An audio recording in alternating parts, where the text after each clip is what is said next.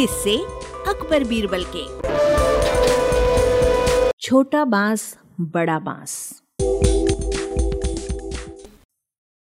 एक दिन अकबर व बीरबल बाग में सैर कर रहे थे।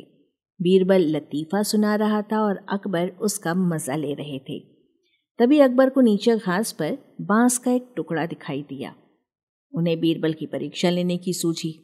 बीरबल को बाँस का टुकड़ा दिखाते हुए वो बोले क्या तुम इस बाँस के टुकड़े को बिना काटे छोटा कर सकते हो?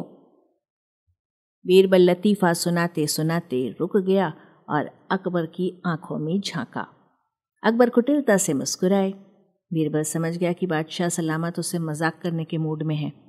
अब जैसा बेसिर पैर का सवाल था तो जवाब भी कुछ वैसा ही होना चाहिए था। बीरबल ने इधर उधर देखा, एक माली हाथ में लंबा बाँस लेकर चला जा रहा था। उसके पास जाकर बीरबल ने वो बाँस अपने दाएँ हाथ में ले लिया और बादशाह का दिया छोटा बाँस का टुकड़ा बाएँ हाथ में। फिर बीरबल ने कहा, हुजूर, अब देखें इस टुकड़े को। हो गया ना बिना काटे ही छोटा? बड़े बाँस के सामने वो टुकड़ा छोटा तो दिखना ही था। निरुत्तर बादशाह अकबर मुस्कुरा उठे, बीरबल की चतुराई देखकर। वाचक स्वर संज्ञा टंडन। कॉम की प्रस्तुति।